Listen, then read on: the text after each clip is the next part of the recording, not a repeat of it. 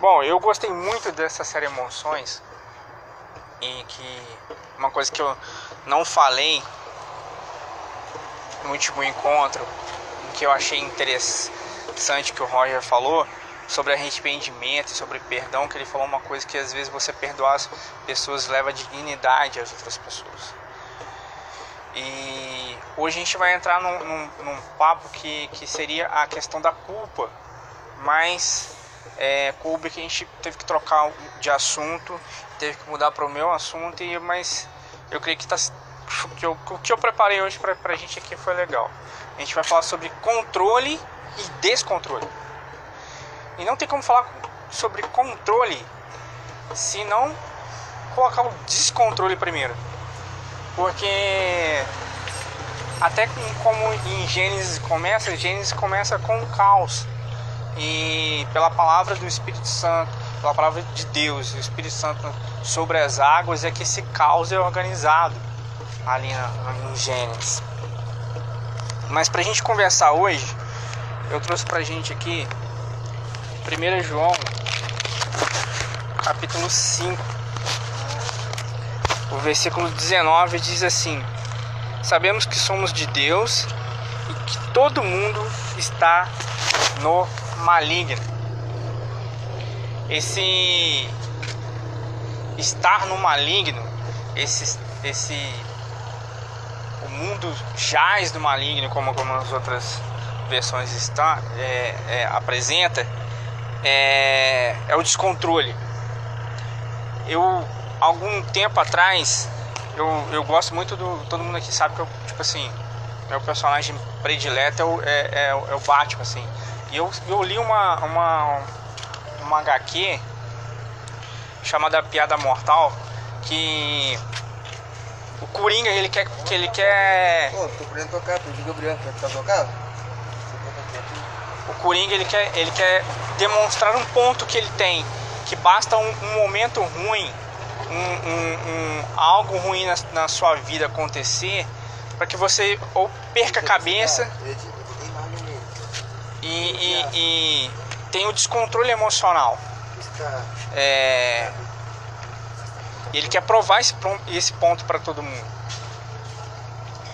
E quando João fala no, nessa carta, o mundo jaz do maligno, ele está falando sobre não só o mundo que a gente está vendo aqui agora, com, com essas casas, com a árvore, o que ele estava vendo naquele momento, mas também ele usa uma palavra chamada cosmos, que quer dizer sistema de valores, que quer dizer é, as emoções que a gente, que a gente coloca sobre, a, sobre a nosso, nosso viver, um, um sistema de, de caráter. E ele fala que tudo isso está num caos está num sistema alienado de Deus. É por isso que às vezes a gente perde meio que, que o senso, meio que tem esse descontrole.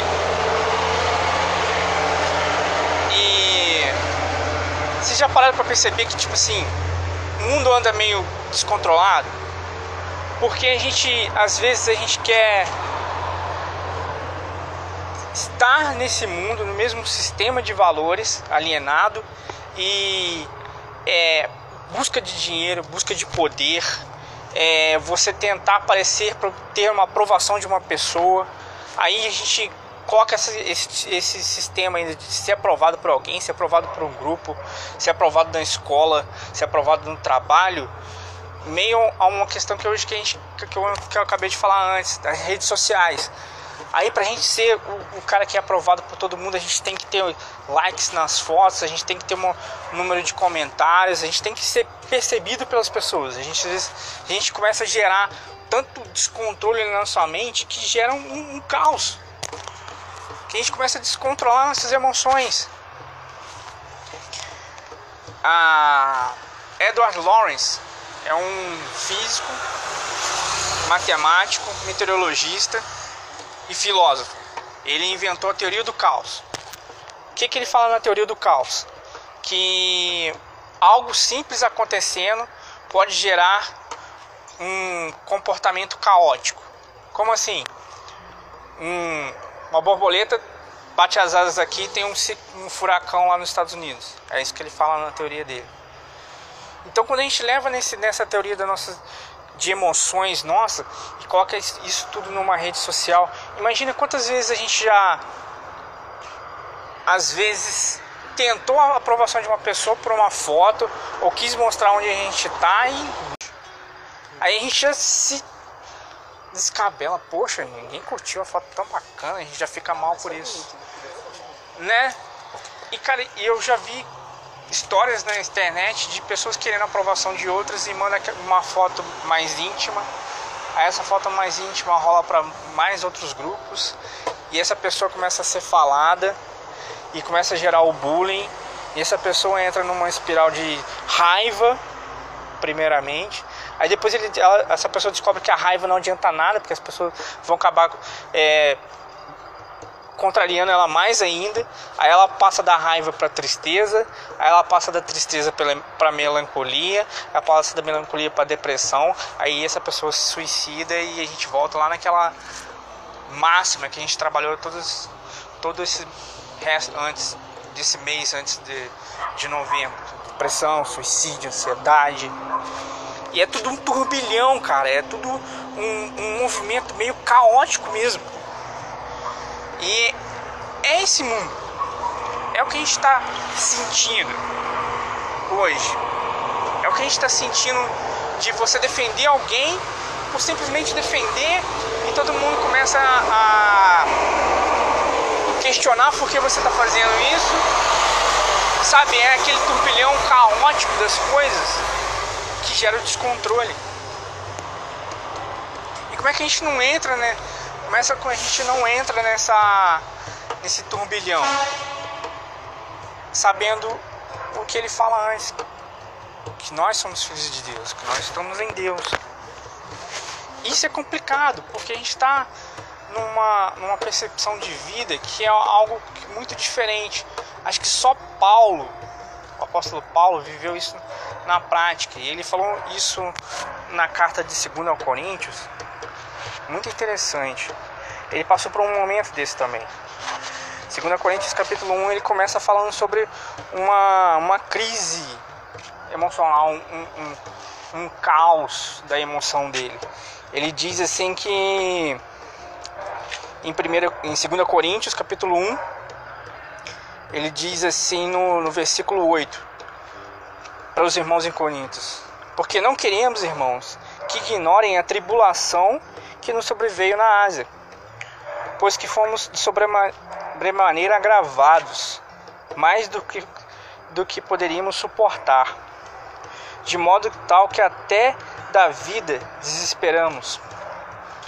Mas já em nós mesmos tínhamos a sentença de morte, para que não confiássemos em nós, mas em Deus, que ressuscita os mortos. Que, que, que, que Paulo quis dizer que Olha, o que aconteceu com, com, a gente lá em, na Ásia, e ele está falando sobre o que aconteceu em Efésios, e eu vou entrar um pouquinho mais, mais, mais adiante nisso, foi tão caótico para nossas emoções, e ele está falando nós numa, numa questão muito humilde, ele está falando ele, só que ele coloca os, os, os missionários que estavam junto com ele nisso, mas era o que ele sentiu, que eu tive vontade de, de, de morrer foi tão difícil para mim que eu, que, que, que eu tive vontade de morrer.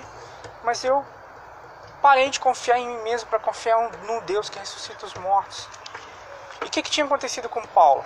Ele estava lá com um missionário em, em, em Efésios, em Éfeso, e lá tinha uma questão do templo de, de Artemis. E o templo de Artemis era um, e, e Éfeso era uma cidade muito grande. Para a época era uma cidade grande. Se a gente for parar para fazer uma analogia hoje, é como se fosse o Rio de Janeiro. E todo mundo lá vai visitar o Cristo Redentor. Lá todo mundo ia visitar o templo de Artemis. E no Cristo Redentor você vai lá, tira sua foto, coloca no post, bota no Cristo Redentor, aí chega lá embaixo tem opção de, de bugigangas, talvez eles venham, vendam uma miniatura do Cristo Redentor lá e lá em Artemis também vendi miniaturas da deusa Artemis, do templo.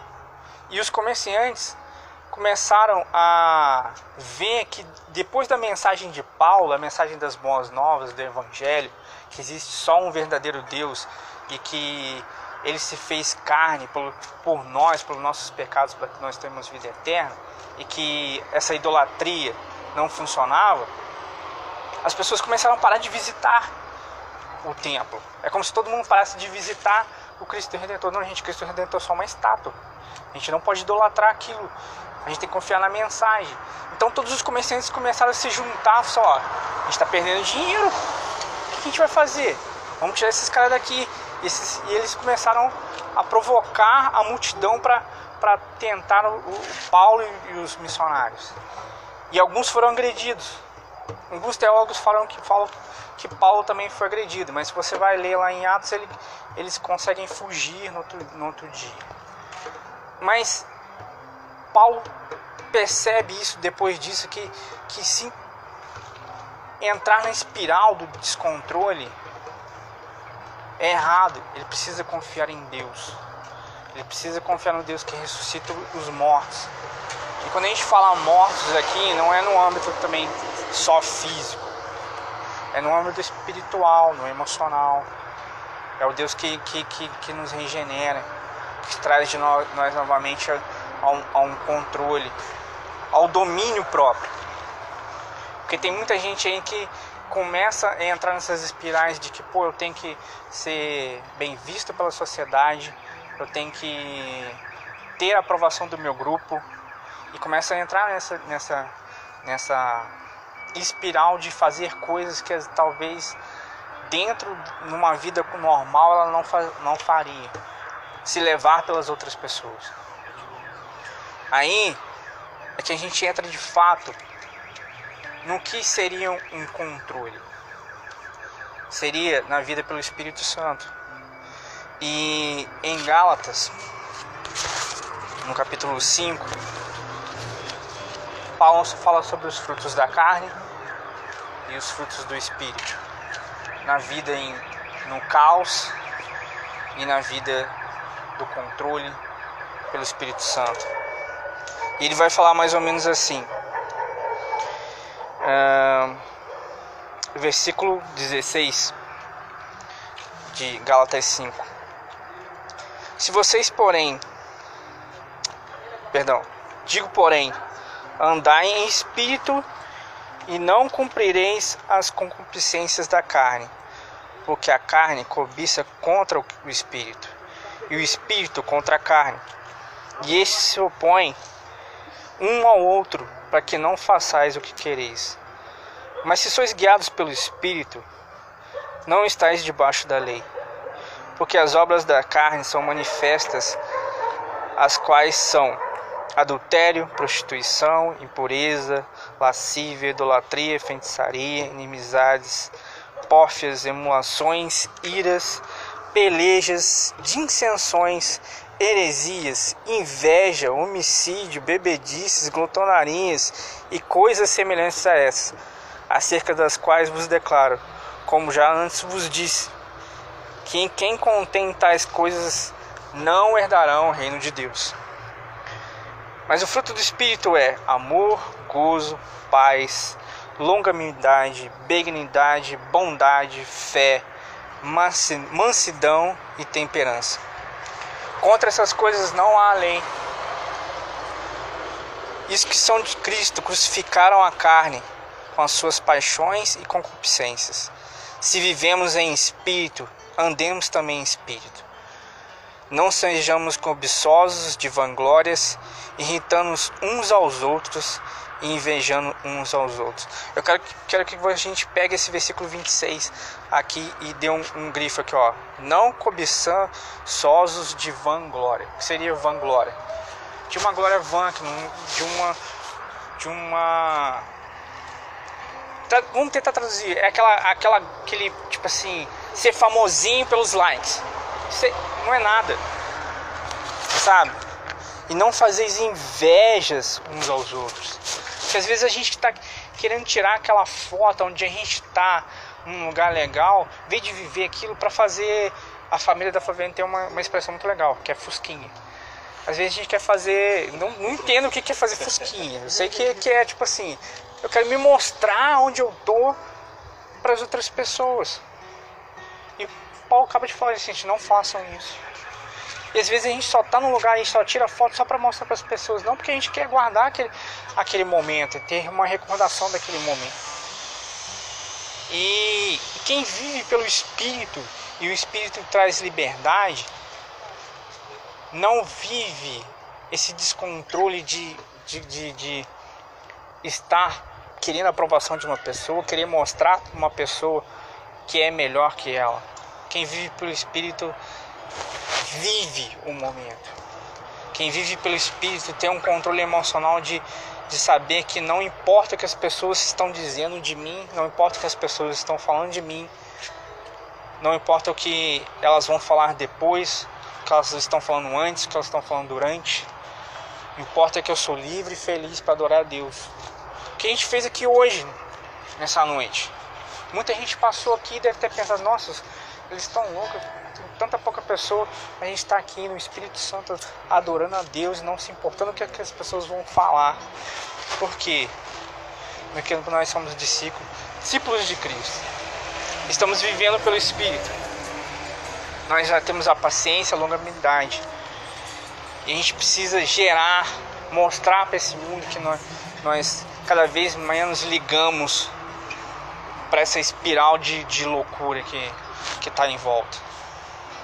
Porque é, é, é bem difícil, mas uma coisa que, que eu e o Flaviano viu no filme do Coringa é que ele fala assim, ó, já reparou como é que o mundo tá louco lá fora?